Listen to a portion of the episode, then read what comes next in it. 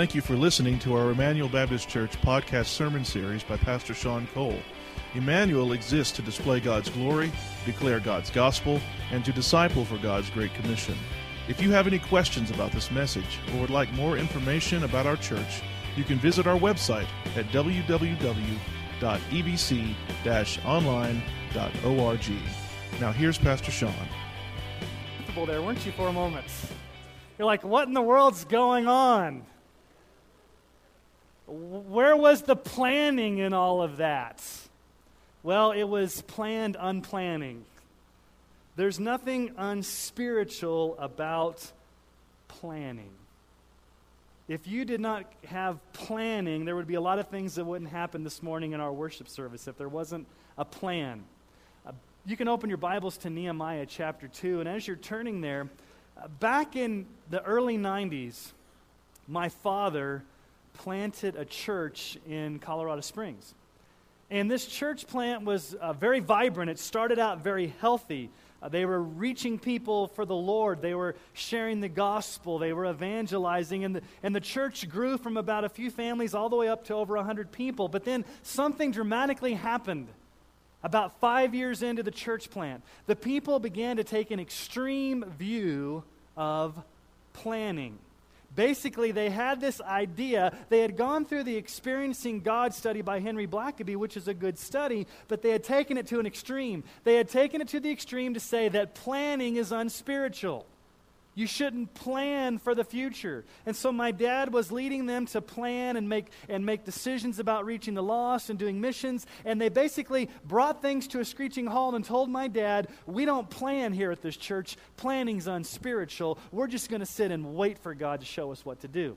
So for two years, they waited and did nothing and were disobedient to the Great Commission because God, quote unquote, had not come and showed them what they needed to do, and planning was unspiritual. I don't know if you've ever been around people that believe that planning is unspiritual, but prayer, planning, and patience can go together in the Lord. And that's this morning what we're going to see in the book of Nehemiah. We started Nehemiah last week, and if you remember from chapter 1, there was the overwhelming dilemma.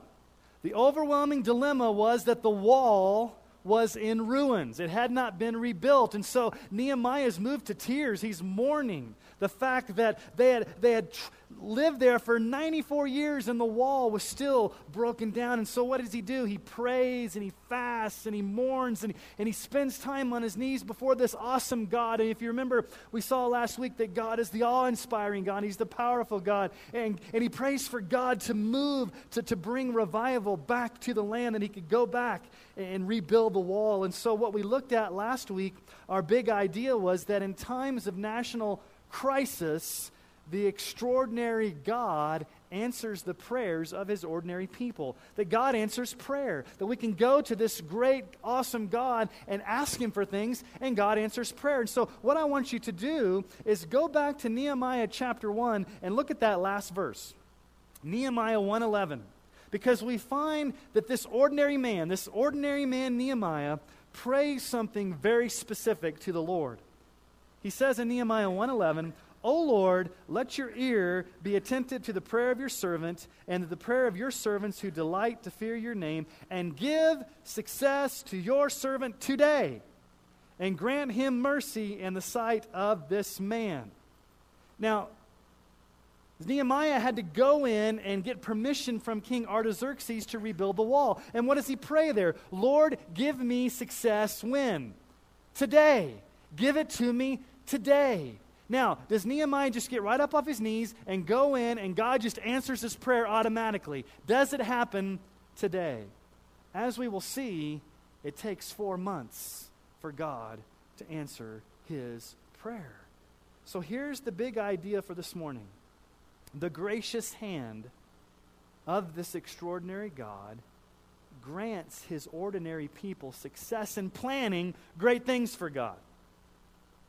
William Carey was a missionary to India, the father of modern missions in the early 1800s. And he had this statement that stuck with me Attempt great things for God, expect great things from God.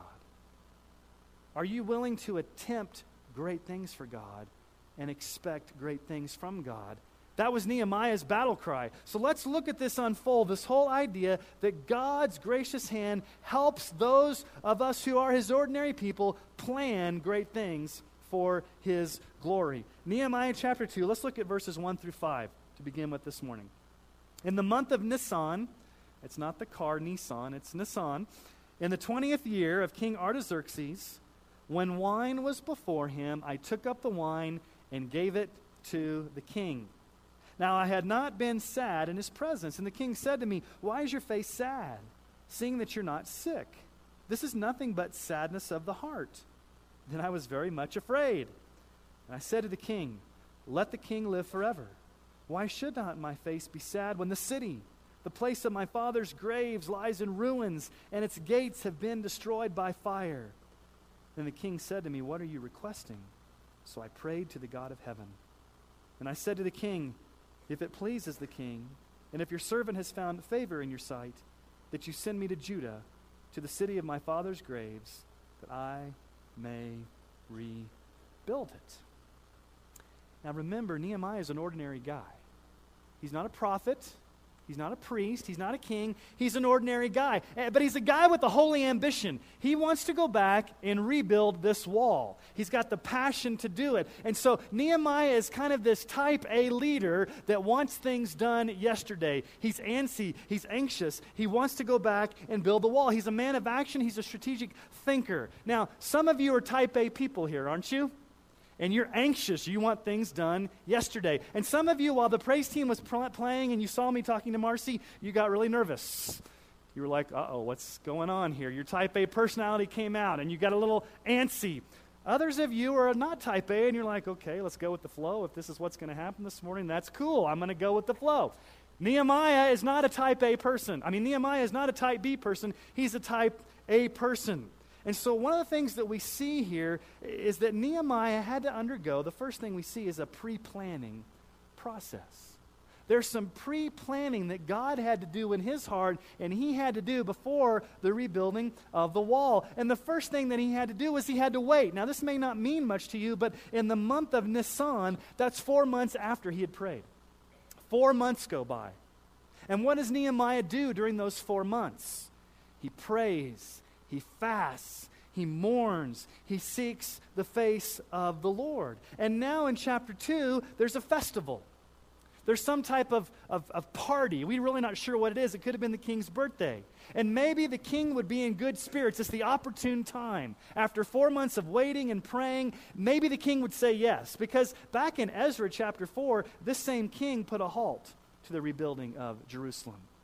And the king notices something about Nehemiah. After four months of, of weeping and mourning and fasting, it's starting to show on his face. And the king's like, This is a happy occasion. Everybody's supposed to be happy here. This is, this is a fun party, Nehemiah. What's the deal? You look sad. What's going on? And so he has to be patient. The first thing we see in this pre planning phase is patience. When God wants to do something extraordinary, either in you and an individual or in a church, he oftentimes makes us wait. Now, sometimes we can just march right out and begin doing things, but I've found in my own personal experience that if it's of God, if it's truly of God, one of the things that He will often do is make us wait patiently upon Him. Prayer, fasting, seeking the face of the Lord. And that's what Nehemiah has to do. He has to wait. He has to wait upon the Lord. And he's afraid because the king notices, the king reads between the lines and says, Nehemiah, what's, what's the deal? Why are you so upset? And Nehemiah says, I was much afraid. And then, and the king says, What are you asking, Nehemiah? And then I love verse 4. The king said to me, What are you requesting? So I prayed to the God of heaven. I love this because this is not Nehemiah doing a quiet time. This is a quick shoot up prayer to God in a moment of crisis.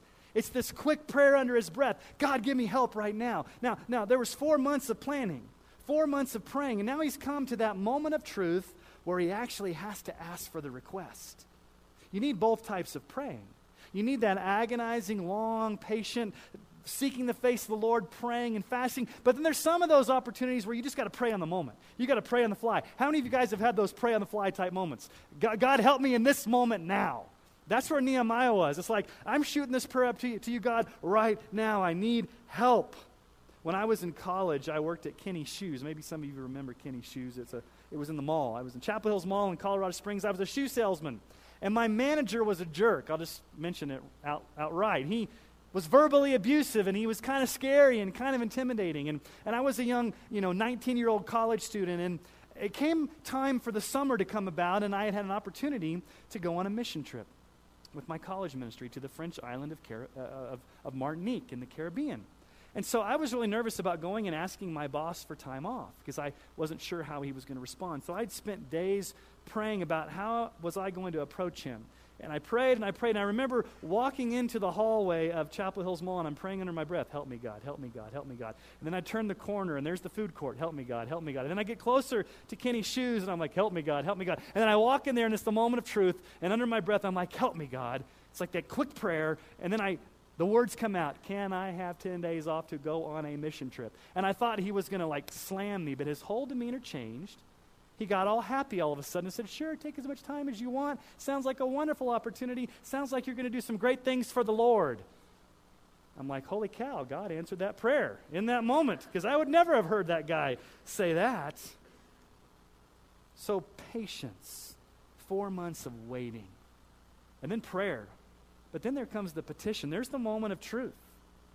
He's very specific in when he asks the king. He's very polite, he's very cordial, he is uh, delicate. He says, If it pleases the king, and if your servant has found favor, this is verse 5, let me go back to Jerusalem and, and rebuild. Rebuild the wall. Now, this moment of truth has taken four months in the making. It wasn't like Nehemiah just said, Well, I'm just going to barge in the king and trust the Spirit. Yes, we need to trust the Holy Spirit. But it took four months of planning and praying and agonizing and thinking. And then there comes that strategic moment of pre planning where he comes to the king and he asks for permission. But behind it all, who's working his sovereign hand of grace? God is doing that. Because if the king is going to answer the request, God has to do that. And we find this in Proverbs 21 1. The king's heart is a stream of water in the hand of the Lord. He turns it wherever he will. Why did the king grant Nehemiah's request? Because it was God's plan for the king to do that. So Nehemiah undergoes this pre planning process. But the second thing we see here is the need. What does Nehemiah need in order to go back and rebuild the wall? He needs two specific things he needs protection and he needs provision. Protection and provision. Let's see this play out in verses 6 through 10. Protection and provision. So let's pick up in verse 10. The king said to me, the queen sitting beside me, How long will you be gone? And when will you return? So it pleased the king to send me when I had given him a time. And I said to the king, If it pleases the king, let letters be given me to the governors of the province beyond the river, that they may let me pass through until I come to Judah. And a letter to Asaph, the keeper of the king's forest, that he may give me timber to make beams for the gates of the fortress of the temple and for the wall of the city, and for the house that I shall occupy. And the king granted me what I asked, for the good hand of God was upon me. Then I came to the governors of the province beyond the river, and gave them the king's letters. Now the king had sent with me officers of the army and horsemen, but when Sanballat the Horonite and Tobiah the Ammonite servant heard this, it displeased them greatly that someone had come to seek the welfare of the people of Israel. Two things protection and provision. What's the first thing Nehemiah asked for? I need official letters of transit, king. If I'm going to travel 900 miles to go back to Judah, I'm bound to be stopped by these people that hate the Jews. I'm bound to be stopped by Border Patrol, so I need an official document with your seal on it, King, giving me free access to go back. I need passports, King. And so the king gives him passports. The first thing he got was, was basically a passport. He was a strategic planner. He was a thinker. He knew exactly what he needed. He wasn't going to take a chance. King, I need protection. But the second thing, and this is amazing, he needs provision. What does he ask the king for? King, I need to go over to Home Depot. I need to go down to Mead Lumber. And by the way, I need your credit card and I need to get all this, this lumber. I know exactly how much I need. I got to take this lumber back to rebuild the wall. And what does the king do? Here's my credit card. Go talk to Asaph. He's the foreman of the Mead Lumber. He's the, the manager of Home Depot. He'll give you whatever he wants. And so Nehemiah goes to the king's lumber yard and gets all of the, the necessary provision that he needs to go back and rebuild the temple. Now, how foolish would it have been? How foolish would it have looked to the king if Nehemiah walks in there and the king says, Well, what do you need, Nehemiah?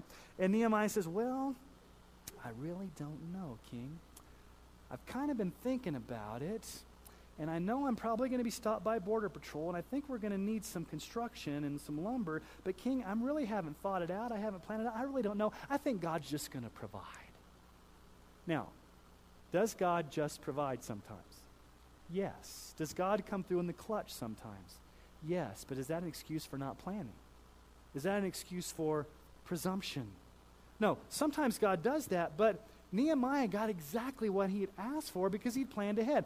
King, I need protection, I need papers, and I need provision. I need lumber. But I think at the end of verse 8, we see the key to this whole passage of Scripture. Notice how it says at the very end of verse 8, For the good hand of my God was upon me. He's going to say that a lot throughout the book of Nehemiah. The good hand of God was upon me. God was in this. This is God's plan. This is God's vision. This is God's will. And I'm, and I'm seeing God's hand in it. It doesn't mean that Nehemiah doesn't plan and just says, I'm just going to trust God. No, God was in every intimate detail of the planning. God was there. It was God's plan. God's loving, gracious hand was upon him. But as we will see, just because God's hand is upon it, and just because God grants success, and just because things are going really, really good, does not mean that we will not face opposition. There comes opposition to the building of the wall. We're introduced to two new characters in the narrative. Don't ever name your kid Sanballat, the Horonite, or Tobiah, the Ammonite. Who are these two guys? Sanballat was the governor of Samaria, a pagan Gentile. Tobiah was probably a leader of the Ammonites. And they got really upset that the king had appointed Nehemiah to be the governor of Judah that Nehemiah had been given papers and that Nehemiah had been given lumber, they did not like the fact that somebody was going to go back to rebuild the wall. There was opposition from the very beginning. This will set up to what we're going to talk about next week. There comes opposition. Anytime, and we need to understand this very clearly. Anytime God calls a church, God calls a family, God calls an individual to do something extraordinary, there will be opposition count on there being opposition to God's people. Because the, the, the, devil's real, is he not? And he's going to want to thwart and try to destroy and distract and do anything he can to get God's people off task. Now, I want to just say something real quick. I prayed about this all week. I'm afraid that there may be many in our congregation who are gripped by fear at this time in our nation. I hear a lot of belly aching. I hear a lot of fear. I hear a lot of, of just lack of hope among God's people because of what's going on in our nation, what's going on with the economy, what's going on in politics. And let me just say loud and clear I understand that. I understand where the fear and the uncertainty and the anxiety comes from. But let me just say this let there be hope because God is an extraordinary God and can do things in the midst of bad times. Would you agree with me on that? Please. Don't give in to fear, let us be a people who are hopeful. Of all people right now, who needs to be the most hopeful? Christians. Because the watching world's looking at us, and if they see the hope that we have, we can point them to the God of hope and show them that God is a gracious God. And so there's this attack coming upon Nehemiah, and we should expect the same type of attack coming when we attempt great things for God. What does Ephesians 6 11 through 12 say? Put on the whole armor of God, that you may be able to stand against the schemes of the devil. For we do not wrestle against flesh and blood, people are not our enemies, but against rulers, against authorities, against the cosmic powers over this present darkness, against the spiritual forces of evil in the heavenly places. Our enemy is Satan and his demons and he will come against God's people anytime they attempt to do something for God's glory. Count on it, bank on it. If you are trying or attempting great things for God, count on there being opposition. If there's not opposition, you need to probably question is this of God? Because God will often ordain that we go through trials if it's truly something for his glory. Okay, so what have we seen so far in Nehemiah? We see this pre planning phase. Four months of prayer, of fasting, of strategic thinking, of planning, and, and he's patiently waiting. And then he goes before the king. It's the moment of truth. He asks the king for, for, for the permission to go back and rebuild the wall. And he needs two things he needs protection and provision. And so immediately does Nehemiah get up and, and walk out of the king's office and say, Okay, I'm going back to Jerusalem. Let's, let's start this thing. No, we see, thirdly, strategic planning. Now, oftentimes people will look at the book of Nehemiah and say, Nehemiah is a great book on leadership. Any type of strategic leadership, read the book of Nehemiah. And I would agree with them. Nehemiah is an excellent book on strategic leadership. I don't think that's what the entire book is about. I think the entire book is about a broken down people that God needs to rebuild through revival. But I do believe that you can get some leadership principles from the book of Nehemiah. So let me address this. I, I want us to look at some leadership principles. I think we see five leadership principles from Nehemiah. Now, now don't tune me out right now and say, well, I'm not a leader, so I don't need to listen to these. These can be helpful in any type of influence that you have. If you're a parent, if you're an employee, if you have any type of influence, or if you're in any type of leadership position, these principles from Nehemiah, I think, will help you. And I think it also helps you to understand how we as elders and we as leaders and we as pastors think about things strategically. So let's see the strategic plan that Nehemiah undergoes to rebuild the wall. So let's pick up in verse 11. So I went to Jerusalem and was there three days. Then I arose in the night, I and a few men with me, and I told no one what my God had put into my heart to do for Jerusalem. There was no animal with me but the one on which I rode. I went out by night by the valley gate to the dragon spring and to the dung gate, and I inspected the walls of Jerusalem that were broken down, and its gates that had been destroyed by fire then I went on to the fountain gate and to the king's pool, but there was no room for the animal that was under me to pass. Then I went up in the night, walked by the valley, and inspected the wall. And I turned back and entered by the valley gate, and so returned. And the officials did not know where I had gone or what I was doing. I had not yet told the Jews, the priests, the nobles of the officials, and the rest who were to do the work. Then I said to them, You see the trouble we're in how Jerusalem lies in ruins with its gates burned. Come, let us build the wall of Jerusalem that we may no longer suffer derision. And I told them of the hand of my God that had been upon me for good, and also the words that the king had spoken to me. And they said, Let us rise up and build. So they strengthened their hand for the good work. But when Sanballat the Horonite and Tobiah the Ammonite, servant and Geshem the Arab heard of it, they jeered at us and despised us and said, What's this that you're doing? Are you rebelling against the king?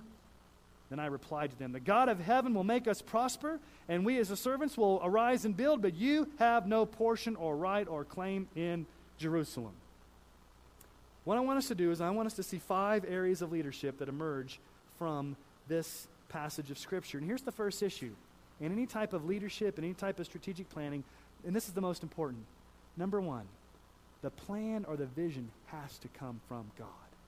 It has to be God ordained. It's not something you just think of, it's not a whim that you have, it's something that comes from the very heart of God. Notice what Nehemiah says here in verse 12. He says in verse 12, I arose at night, a few men with me, and I told no one what my God had put into my heart to do for Jerusalem. God had put this desire in his heart to do the rebuilding of the wall. It was a God birthed vision. It wasn't just something that Nehemiah thought about, God was in it. God gave him this heartfelt passion, this desire, this vision to do it. So it has to start with a God ordained vision.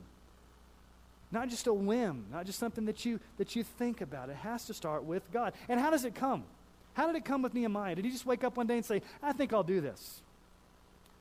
Four months of agonizing prayer and fasting and seeking the face of the Lord and on his knees before God. That's how you understand God's ordained vision. It takes time to really, what is God really asking us to do? Have we spent the appropriate amount of time in prayer and fasting? And do we know that it's a God ordained vision? Okay, here's the second issue about planning or leadership.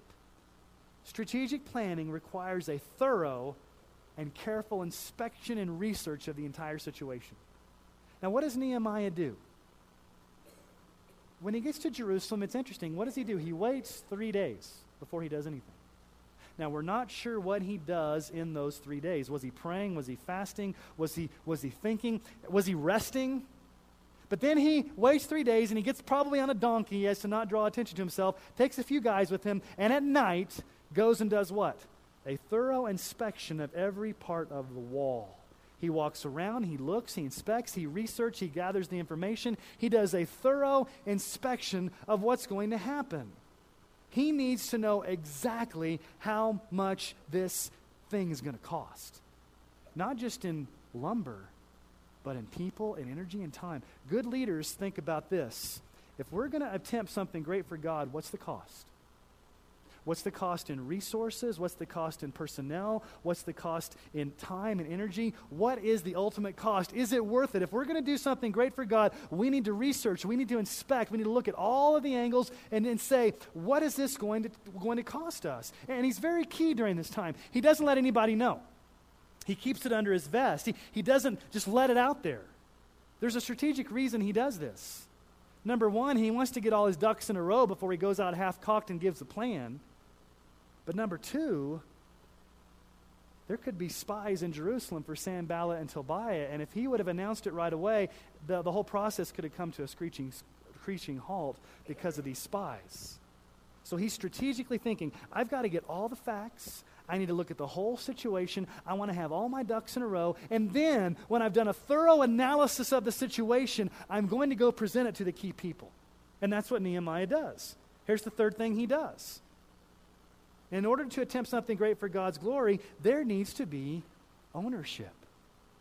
It's got to move from being Nehemiah's vision to the group's vision. So, what does he do? Notice what happens in verse 17. After he inspects the wall, after he does it at night, he doesn't tell anybody what he's doing. Verse 17, then I said to them, he gathers the nobles, he gathers the leaders, he gathers the key leadership, he gathers everyone together, and he says, You see the trouble we are in how Jerusalem lies in ruins with its gates burned. Come, let us build the wall of Jerusalem that we may no longer suffer derision. Notice what he's doing. He's using the we language. We're in trouble here. We've got a problem. We are, are suffering major trouble. We've got to arise and build. Now, part of a leadership issue is you've got to be very realistic in painting a picture of reality. That's what leaders do. Leaders come in and say, Houston, we have a problem. Because what's the tendency of people? To be complacent. Most leaders are out ahead thinking strategically, and they come in and they give a healthy dose of reality to the people and say, Listen, we are in trouble. And the word he uses there for trouble is a strong word in the Hebrew language. This is wickedness. This is unacceptable.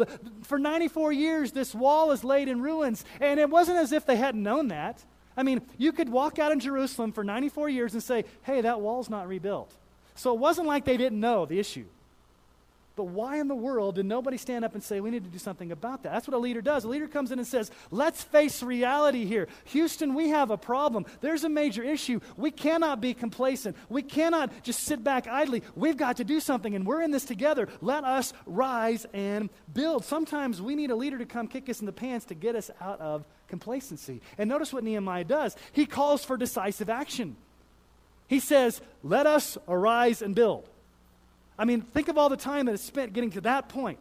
Four months of praying, four months of planning. Then he goes before the king and says, King, I need provision, I need protection. He goes to Jerusalem. He spends three days thinking about it again. He goes and he inspects the wall. He gets a thorough analysis of everything. He gathers the people together and he says, Here's a problem. But then here comes that moment where he says, Okay, this has got to be done. I'm calling us to decisive action. We've got to rebuild the wall. It's no longer Nehemiah's issue, it's a corporate issue. Nehemiah says, I've seen it.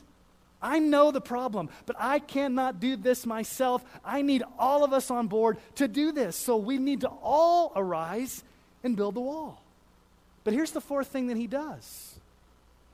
Yes, he calls for action, and yes, he calls for ownership, but he inspires them with confidence. He encourages them. He gives them the confidence to say, We can do this. Notice what he says. He doesn't just say, Let's arise and build. Things are really terrible. He inspires confidence. He, he gets them excited about it. Notice what he does. Verse 18 And I told them of the hand of my God that had been upon me for good, and also the words that the king had spoken to me. And I said, Let us rise and build. And they strengthened their hands for the good work. What does Nehemiah do? Listen, God's in this. This is God's vision. The good hand of God has been upon me. I've prayed. I've fasted. I've seeked the face of God. This is God's plan for our life. This is God's plan for our church. This is God's plan for our nation. Do you see the good hand of God upon us? And notice what they do. They get excited. They rise up. They said, Let us rise up and build. They're excited. Let's do this. We're on board, Nehemiah. And it said they strengthened their hands for the good work. They were on board. It had shifted from being Nehemiah's vision to the entire nation's vision, where they all said together, We're behind you, Nehemiah. Let's do this. Let's do it now. We've got the passion. We've seen the need. We've got to do this for the glory of God. We understand it's a God ordained vision. We are behind you, Nehemiah. Let's do it. But here's the fifth thing that happens, and this sets us up for next week a little bit. Leaders help their people prepare for opposition and conflict. What had Nehemiah just done? He'd shown them the need, he'd inspired confidence. Everybody's on board. Everybody's excited. Let's all do this together. And just at that moment, the balloon pops because who comes now? Sanballat the Horonite, Tobiah the Ammonite, and look at what happens. A third guy joins their ranks Geshem the Arab. Isn't it interesting that before there were two and now it's grown to three? How quickly does opposition grow? How quickly does it become where a few people over here are a little critical, a few people over here are against, and then it keeps growing and growing? Do you realize that negativity grows like cancer? Have you ever been around a negative person? It's a whole lot easier to give in to negativity than to be the one to stand up against it. It's grown. And that's not what Nehemiah needs at this moment. He does not need more people coming against him. And so, what I'd say to you this morning is don't give in to negativity, whatever it is. Wherever you are, if there's negativity around you, be the lone voice that stands up and says, I'm not going to give in to this negativity. I'm not going to let it spread like gangrene. I'm going to, I'm to talk about the glory of God and the, and the vision that God has. I'm going to be a person of hope. I'm not going to be a person that's a downer. And they know they legally can't stop Nehemiah. He's been appointed governor by King Artaxerxes. He's been given the official papers. So, what do they do? They try to demotivate through their speech they jeer, which means to profanely mock. They try to put doubts in the people's mind. Hey, what are you guys doing? You're rebelling against the king.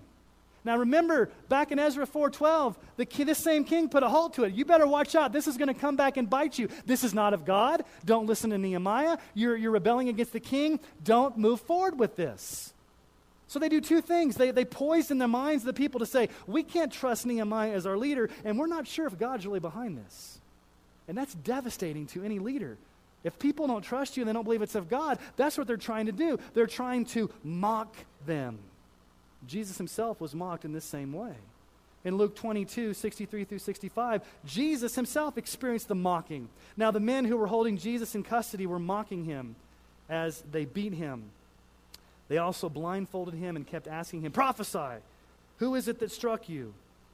And they said many other things against him, blaspheming him. Do you realize what the most powerful weapon is out there? It's not an atomic bomb, it's the tongue. It's a powerful weapon. It can demotivate, it can deflate, and at times the tongue can destroy. What does James say about the tongue? James 3 6 through 8. And the tongue is a fire a world of unrighteousness. The tongue is set among our members, staining the whole body, setting on fire the entire course of life, and set on fire by hell. For every kind of beast and bird, of reptile and sea creature can be tamed and has been tamed by mankind, but no human being can tame the tongue. It is a restless evil full of deadly poison. Sticks and stones may break my bones, but what? Words may never hurt me. There's a Greek word for that. It's called baloney. Words hurt. And I love what Nehemiah does. Nehemiah's not a wimp. He doesn't say, I'm just going to let this go by. What notice what he does there in verse 20? I reply to them, The God of heaven will make us prosper, and we are his servants. We will arise and build, but you have no portion or right or claim in Jerusalem. Notice what he says. This is God's plan. This is God's will. God is on our side. This is God's business, and we are his servants. Remember last week we talked about that servant terminology? We are God's servants. This is of God's plan, but you, Tobiah, you, Sanballat, you, Geshem, you have no part in this, so back off, buddy. That's exactly what Nehemiah did. He said, You have no part in this. You are Gentile pagans. This is God's work. Stay away from my people. If you come close, we're going to have words. And later on in Nehemiah, you find out he does more than just have words. He lays hands on people. And I'm not talking about what we did earlier, laying hands, more like fisticuffs. Nehemiah was a man of action. And he had to prepare his people. If we're going to do this, we've got to expect the opposition. We've got to stand up and say, Do not come close. This is of God, and we are his people, and God will give us success. Now, we've read the narrative here of Nehemiah, and you may be thinking, well, this is all fine and cool, Sean. It's a cool story about a guy that led people to rebuild a wall, but what does it have to do with us? We're not rebuilding a wall, are we? Last time I checked, nobody's out there with bricks and mortar building a wall around Emmanuel Baptist Church. We're really not building anything. But let me ask you a question as a church. And I asked it last week, and I'll ask it loud and clear again this week. What are we asking God to do that only God can do so that when God does it, he receives all the glory? Are you praying for revival? I mean, seriously praying for revival. Are you praying for the future of Emmanuel Baptist Church? Are you on your knees like Nehemiah saying, God, you must do something great? We want your extraordinary hand of grace to be upon our ministry. Uh, uh, we, we want to be ready for the opposition when it comes. What, what, what is the future of Emmanuel Baptist Church? What are we praying for? Are we praying for a deeper level of commitment? Are we content with business as usual? I'm afraid far too often the biggest killer in most churches is complacency well, this is kind of what we're doing, and this is what works for me, and don't ask me to commit, and don't ask me to, to do anything above and beyond what I'm doing, and I'm just content to sit here and, yeah, that things are cool. That sounds real neat, Jesus. Let's just kind of keep things. Does that sound exciting to you? No, I hope not. I hope you understand the trajectory I've been taking us on as a church over the past few months. It started back in September with our 50 day spiritual journey. We as a whole church family spent 50 days in the Word of God, understanding what it meant to go deeper with Christ. That was a very personal time of reflection, of understanding your identity in Jesus. Then we shifted gears and went to the Beatitudes. The Beatitudes helped us understand okay, how do I actually live this out in radical ways that are different from the world around us? How do I live as a citizen of the kingdom? Again, that was very personal, looking at me individually. The 50 days, me individually. Beatitudes, me individually. Now we're moving into Nehemiah. Nehemiah is more than just me individually. Nehemiah is how do we as a group, how do we as a family, how do we as a body move forward to do what God has called us to do? And I have to stand before you as your pastor and say, I really don't know what that is. Please forgive me, I don't know what that is. I don't know what God's big thing is for us for the future, but I want us to all be on board to seek that. And so here I'm asking this for you. I'm asking this of you. Do you pray for God's extraordinary hand of grace to be upon this church? What did Nehemiah pray? For the hand of God was upon me. The good hand of God was upon me. Let me just be real honest with you. I, as your pastor, need you to pray that prayer for me. I cannot pastor this church in my flesh. I cannot pastor this church in my cleverness or in my ingenuity. I have got to have you praying that the good hand of God would be upon my life so that I would be like Nehemiah to be able to see what our future is. So I'm asking you to pray that specific prayer. Father, would you have the good hand of grace upon Pastor Sean so that he can see? The same thing for our elders. Lord God, would you have the good hand of grace come upon our elders so that these men called out by God can help Pastor Sean to see what our vision is as a future. Are you praying for the good hand of God to come upon our leadership? Are you praying for the good hand of God to come upon Andrew and Julie? Andrew is our youth pastor. And Andrew is excited for Christ and, ha- and, has a vision and plan for our youth ministry. Are you praying for Andrew and are you praying for the youth leadership? And are you praying for those involved in the student ministry to say, God, would the good hand of grace be upon Andrew and Julie as they lead? Are you praying for Marcy? She can't hear me, but she's outside the door. Are you? She's smiling at me now because she sees me. Is the good hand of grace upon Marcy, our children's director, our children's ministry, those that work in children's ministry? Are we praying as a church, Lord, would you put your good hand of grace upon Marcy to give her the leadership to know how to lead? Are you praying for our praise team that the good hand of the Lord would be upon Doug and our instrumentalists and, and, our musicians and our singers, that the good hand of grace would be upon our praise team? Are you praying that the good hand of grace would be upon our women's ministry? And that the good hand of grace would be upon our men's ministry, and the good hand of grace would be upon our, our prison and jail ministry. And you heard this morning about our Hispanic ministry. Would the good hand of grace be upon Reyes and his ministry? Would the good hand of grace be upon our partnership with Russia and our partnership with India and any possible church plants that we might do and any type of evangelistic outreaches that we do? Are we praying as a church that the good hand of God's grace would be upon us? Yes, we need the power of the Holy Spirit. And so, what I'm asking you to do as a church is this I'm asking you to dream big. I'm afraid we've lost, and maybe it's my fault as your pastor, maybe we've lost that desire to dream big. And maybe we've thought in our mind, economy's bad, politics are bad, everything's bad, we're in this town that's way out in the middle of nowhere. We're just ordinary people. Things are bad. And God can't do anything with us because we're just, it's just hopeless.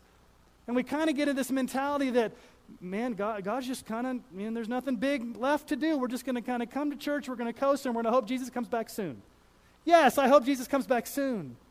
But I pray as your pastor, and I pray that you, as the people of this congregation, would say, let us arise and not build, but let us arise and dream big. What, what dream is God putting in your heart? Do you have a dream? Has somebody taken your dream?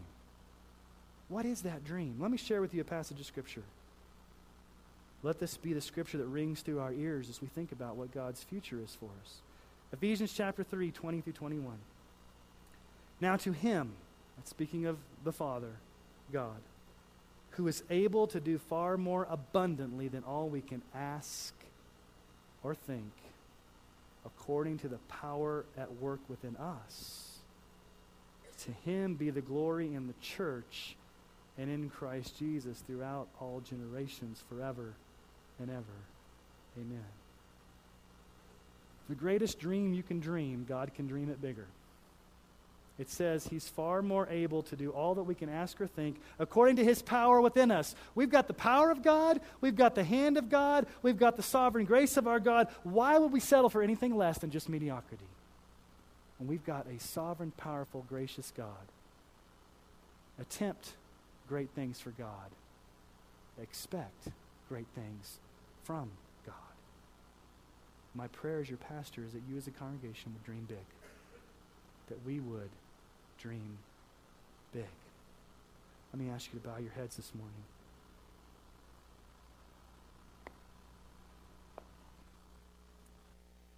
And I want you just to spend a few moments in the quietness of this moment. Dreaming big through your praying. Maybe you just need to, and I hope you don't take this as a selfish thing, but maybe you just need to pray for me and the elders. Maybe God's leading you to pray for, for me or pray for Andrew or pray for Marcy or pray for our, our women's ministry or pray for, for one of the ministries in our church. And, and your prayer in this moment would be God, would your good hand of grace be upon us and, and help us to dream big for our future? So, wherever God may be leading you to pray, or maybe it's in your own family or something that you're facing in your ministry area, just spend some time asking God to show you His big plan for your life and for our church. Spend some time in prayer this morning. Forgive me for at times giving in to a spirit of hopelessness,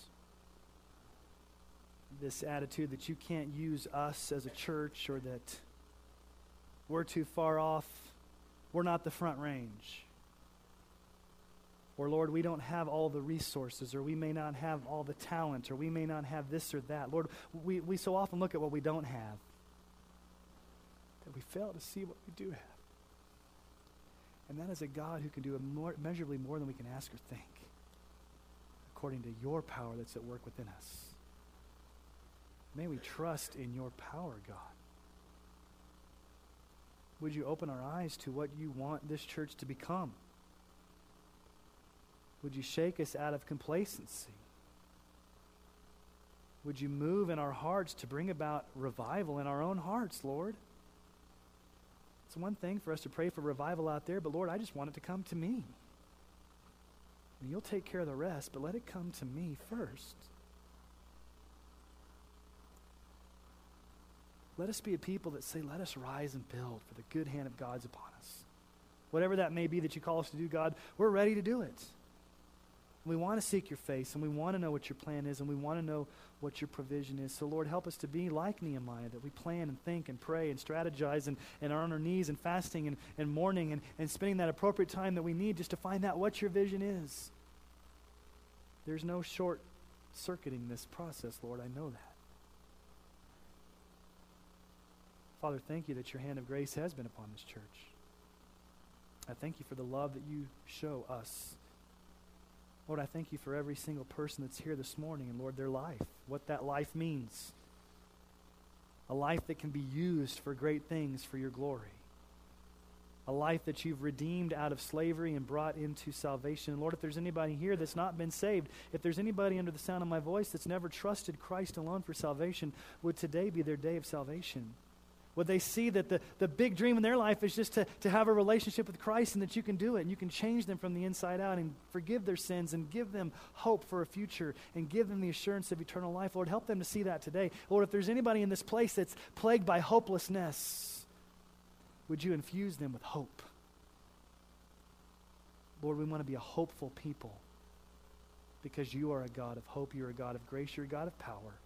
Doesn't mean we won't face opposition, God, because we know it came to Nehemiah and we know it'll come to us, but we know that greater is He that's in us than He that's in the world. We have a powerful Savior. May you receive all the glory and everything that's done in our lives, Jesus. May we as a church dream big for your glory. We pray this in Jesus' name. Amen. Amen.